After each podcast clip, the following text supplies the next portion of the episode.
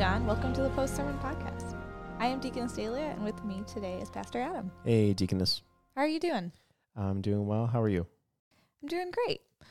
So, today we are discussing your sermon from this past Sunday.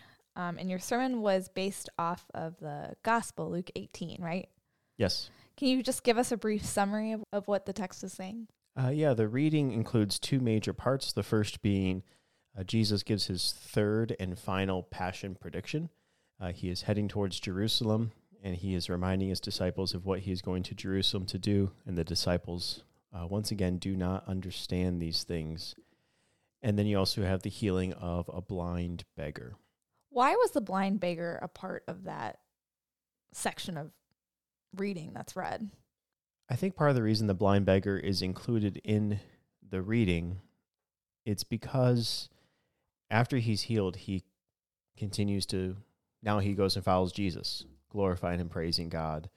And Palm Sunday is not too far away in Luke's gospel. I think in some of the other synoptic gospels, uh, you have the healing of the blind man or the blind men, and then you go right into the Palm Sunday scene. So I think it's kind of a prefiguring of Palm Sunday.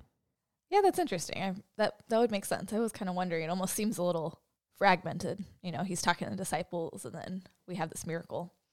But that would make sense. Yeah, and that's also par for the course with Luke in, in these chapters is that it, it does at times feel fragmented with what he's doing because Jesus does this and this, and he's here, and now he's there, and he says this. Uh, we're at the very tail end of Luke's kind of Jerusalem uh, discourse. So, uh, yeah, that, that'd be par for the course for Luke. What was the central teaching of your sermon? Uh, that God gives all things to us, beginning first with his son. So, this giving to us, you talked a lot about this passivity, this reception of God's gifts. Um, and you you kind of got to that point through talking about different views of humanity, right? And you went into three views. Can you briefly remind us what those three views of humanity are? Uh, yeah, working through the reading, we have the disciples and how Jesus tells them what's going to happen to him, uh, but they fail to understand once more. And so they lack understanding. You also have just in kind of in the background and uh, what's coming later on the story, you have crowds. You have, in this case, crowds of uh, Jews and soon crowds of Gentiles. And while at the moment Jesus is not out and out rejected by them, we know the rejection is coming, and that rejection is followed by violence, a desire for control, a desire to do things uh, the crowd's way. And so this gets in this idea of humanity of our our desire for control and how often that desire for control leads to violence. And finally, we have the blind beggar who sits and begs. I mean, sure, he cries out for Jesus, but there's nothing he can do to improve his situation. He can't save himself from blindness. He can't save himself from eternal death. And so, this blind beggar, in his being, in his condition, he is completely passive. The only way he is can be better is not that he betters himself, but that someone else comes along along the way and heals him. So it seems like the first two views of humanity, you mentioned the disciples lacking understanding, and then the Jews and Gentiles' desire for control. That is that this is pointing to the problem of the sermon. Uh, yeah, definitely. Uh, the problem of the sermon is this idea of trying to have us do the verbs of the gospel, whether in our if we can understand God rightly and figure everything out, you know, we can kind of go down that route. Uh, some Christians get really caught up in how well reasoned they are, how much they've solved the faith, but also how often our actions just lead to further destruction and goes to um, speaking of the works of our hands do not bring us to salvation. Rather, uh, we are helpless along the side of the road. Someone has to come and save us from our condition of sin, death, and the devil it definitely seems like there is conviction um, for all of us in those, even if we're not participating in that same violence that the Jews and Gentiles eventually did.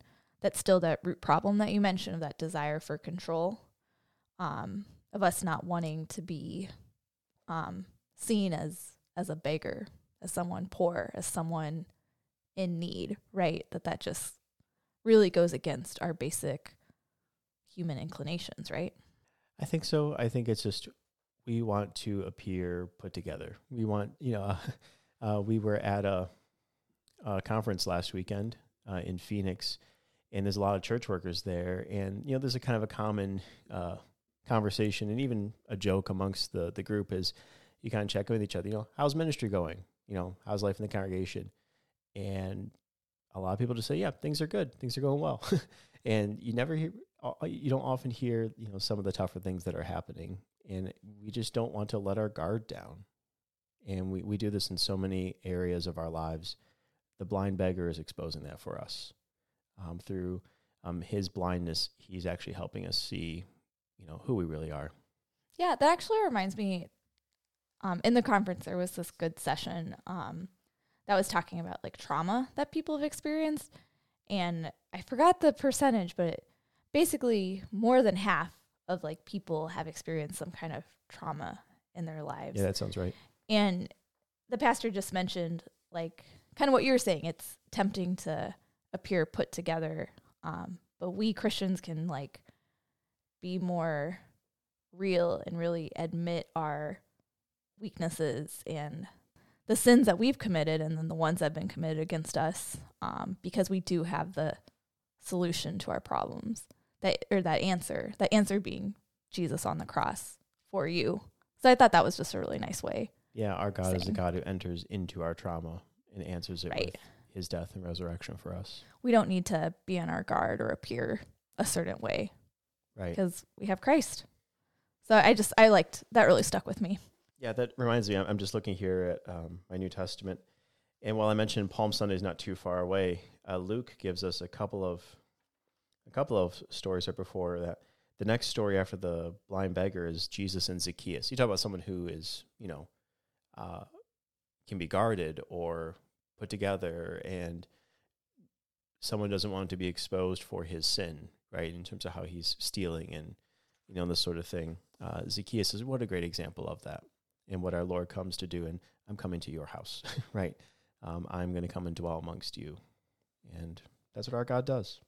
So then how do you intend to benefit your hearers in their faith or life through the sermon My encouragement near the end of the sermon was to help us get into the mindset for Lent. You know, we're at the end of these kind of pre Lenten weeks, and we've been kind of turning the ship, and we're getting ready to head towards Ash Wednesday and then the Sundays of Lent and finally Holy Week. And so, what kind of uh, what kind of preparation ought we to pursue? And my encouragement is to uh, consider and embody and live into how the Christian life is the receptive life. Uh, the was it the via receptiva? It is the receptive life. I mean, what are we that we have not been given? I mean, our God, who has created all things, has given us all things, and even more than that, He is the one who gives us all things for our salvation. And uh, Lent, Holy Week, Easter, it's what it all comes down to the God who gives all of Himself for us. And so, um, making ourselves more receptive, if you will, or um, trying to embody that sort of reality was my hope.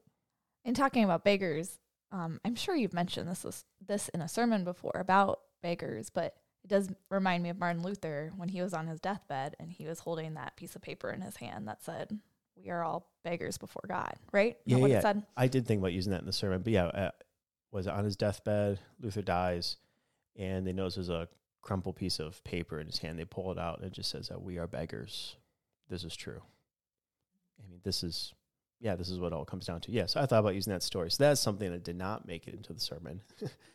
um, but this is this is how it is. Uh, we uh, we are dead in our sins, and God comes and rescues us from them. Something I really liked about your sermon was how you got to Jesus in it and how or one thing that you had said was how Jesus is fully human and I'm going to butcher the line but something about restoring us to being fully human. And it did, you know, give me pause and I guess I kind of want to ask like right now as we are like are we fully human? and like what what exactly that means. Uh, yeah, so you're to get a a yes and no sort of theological answer, but I, I want to at least flip it on its head that uh, are we fully human? No and yes. And I think starting with the no is an important thing that when we fell into sin, we lost, in some sense, the image of God that we were created. Uh, we have lost that relationship with God and our relationship with one another. And there really has not been a human being to walk this earth until uh, the one who was born of Mary. Uh, and Jesus is that second Adam, as scripture speaks of. So, in that sense, Jesus is more human than we are. Yes. Which is why when we think of like pursuing goodness or truth or beauty or what does it mean to be um, human beings that God has created us, we start with Christ and, and we go from there. Now, are we still creating God's image? Well, yes. Are we human beings? Yes. Uh, you know, the dignity of, of, of life, how we treat one another, the commandments and, and our regard for each other, absolutely, you know, are still in play. But in the fall, we lost something. And part of that is we lost our humanity, and Christ has come to restore that humanity, and he does it by taking onto himself a human nature. You mentioned just a minute ago about how we're approaching the season of Lent. And I was wondering maybe your thoughts um, about the placement of this sermon and this receptive life um, and how we can use this receptivity as we journey towards Ash Wednesday. Yeah. Could you read again what verse 31 says? In taking the twelve, he said to them, See, we are going up to Jerusalem, and everything that is written about the Son of Man by the prophets will be accomplished. Yeah, I, I love uh, this verse, and it's something that gets a little glossed over in the English, but whenever you get like a behold or a look or a see, uh, it, it actually means like, hey, pay attention here. Or um, I remember my uh, Hebrew professor in undergrad, you get the, in Hebrew, it's hine, uh, Greek, it's idu, but hine, looky here. um, and whenever you see those moments, you know, it's meant to draw our attention when, when the writers of scripture do this. And Jesus here, hey, disciples, look, it's Jerusalem. This is where we're going. This is where it's all going down. And in some sense, um, our Lord is speaking, you know, through uh, Luke to say, hey, looky here. We're going to Jerusalem. Let's hear once more how our God has come to save us. It'll be by suffering and dying, and thankfully on the third day rising from the dead. And so uh, the placement of this reading, uh, the Sunday before Lent, makes a whole ton of sense. And it's ur- urging all of us hey, see, behold, your God is here for you. Have you ever preached on this text before? Yeah, I don't think so. Um, I think I've uh, came used it in a recent sermon where I kind of jumped ahead and talked about this, but I I don't think I've preached on this text explicitly. Well, very good. Is there anything about this text that maybe if you were to preach on it again that you would focus on? That's a good question. I was a little intrigued by how the blind man talks about his sight. Uh, was it say in the English there? Uh, you know, son of David, have mercy on me. Jesus calls him over. What do you want me to do for you? And what does he say? And he cried out, Jesus, son of David, have mercy on me. And those who were in front rebuked him, telling him to be silent. But he cried out all the more, son of David, have mercy on me. What do you want me to do for you? He said, Lord, let me recover my sight. All right. Uh, that word there, uh, let me recover my sight. The verb there can go in two ways. It could just mean, uh, Lord, let me be able to see, or let me regain my sight. Now, that's all we know of, of this man and his blindness, was he able to see at one point and then became blind? Oh, interesting. Yeah. Or, you know, was he blind from birth? And the verb can go either way. And that maybe gets us into the are we fully human or not discussion. And maybe that's a way to think of it, or how he embodies that there was at one point where this human being was able to see. And now he is blind. He's not able to see anymore. Adam and Eve were able to see in the beginning. That is until they sinned and their eyes were opened, if you will, but closed off to the ways of God and became blind to God and his ways. You know, that might be a way to kind of get at this text in a new way. Yeah, no, that's really interesting. Um, I hadn't thought of that with the word. Well, in the ESV it says recover, but when I was reading it, um, like Jesus' response to the beggar at the end, he's like, "Recover your sight. Your faith has made you well."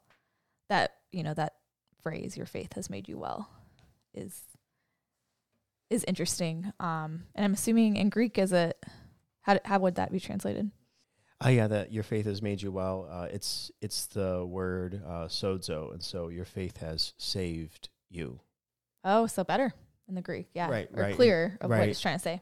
And that reminds me, I think an earlier sermon I kind of did. that word sozo, and uh, it wasn't this text. We get this line from Jesus other times, right? With Yeah. miracles. Yeah, yeah, yeah. And sometimes our English kind of waters it down, and no, it's uh it's it's a salvation sort of word, and the Holy Spirit gives us this gift of faith, and that faith, right, saves right. us. So it's not just Jesus didn't just heal his physical blindness, but also his spiritual blindness. We can read it that way, right? I think we can go that far, yeah, but uh, not to diminish that the physical miracle happened, and um, that was kind of you know kind of the larger point I was drawing in that uh, we are the blind beggar, we are spiritually blind. Our Lord's going to help us see once more, just as the disciples lack understanding. They're not going to lack understanding at the end of Luke on the other side of Easter, when Jesus opens their minds to understand the scriptures. You know, I could have gone in that piece, and I didn't do that. Uh, the violent control of the crowds, it will be co opted by our God who will establish his reign in his rule and his control over the creation once more. All this is going to go through the, the prism of Lent and Holy Week and Easter. Well, thank you, Pastor. Uh, so I guess we can just have a quick reminder of services and times that are coming up. So this episode hopefully will be released before Ash Wednesday. So those, I'm I'm giving him a look right now. Like hopefully he'll let it we'll see, we'll see how, the, we'll see We'll how see. the editors handle that. Yeah. no, it'll be good. So our Ash Wednesday service is at twelve and seven, and then the rest of the Wednesdays will be at four o'clock and six thirty with soup supper in between. Yep, there's also going to be open gym available. And I am looking forward to going through the five shortest books in the Bible on those Wednesdays. Yeah, that'll be really fun to talk about with you. Well, this wraps up the episode for today. Thank you for listening to our discussion. In case you missed the sermon or you'd like to listen to it again, the link to the sermon's in the show notes. And you can also find it on our church website, stjohndublin.org. If you, the listener, would like to submit a question about a sermon, please email us at podcast at stjohndublin.org. Thank you, Pastor, for joining me and for feeding us the word this week. Thanks, Deaconess. All right, take care, you guys. Bye. Bye. So, what are you giving up for Lent?